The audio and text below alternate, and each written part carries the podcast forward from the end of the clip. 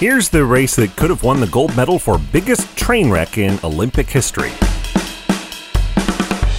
It's time for Cool, Weird, Awesome.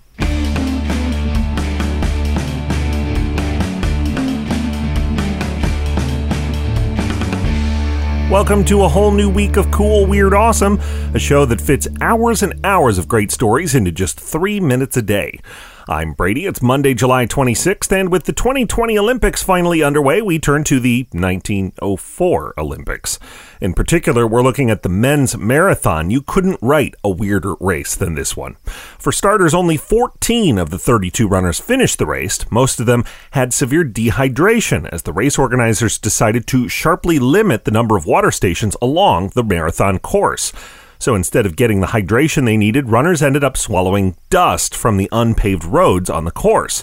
One participant had to drop out of the race and go to emergency surgery because his esophagus and stomach lining couldn't handle all the dust.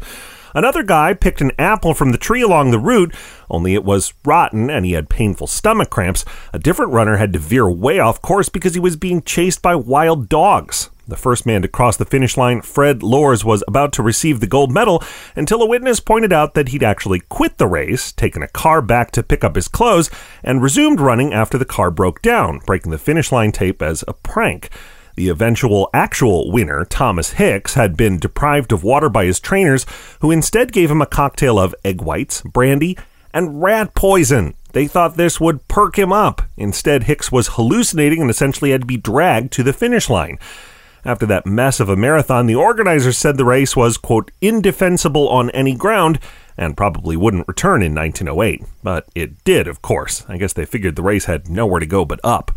You can learn more about the bizarre 1904 Olympic men's marathon at coolweirdawesome.com and on Twitter at coolweirdpod. And that's not the only weird part of the games from that year. We'll explain more after this.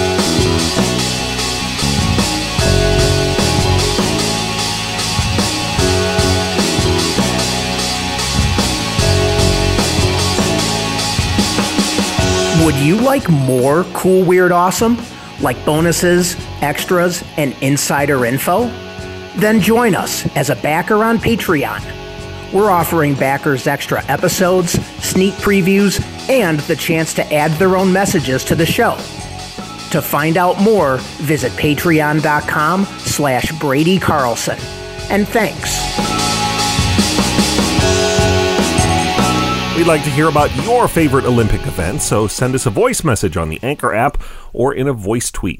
The 1904 Summer Games took place in St. Louis, and American athletes took home a record 239 medals.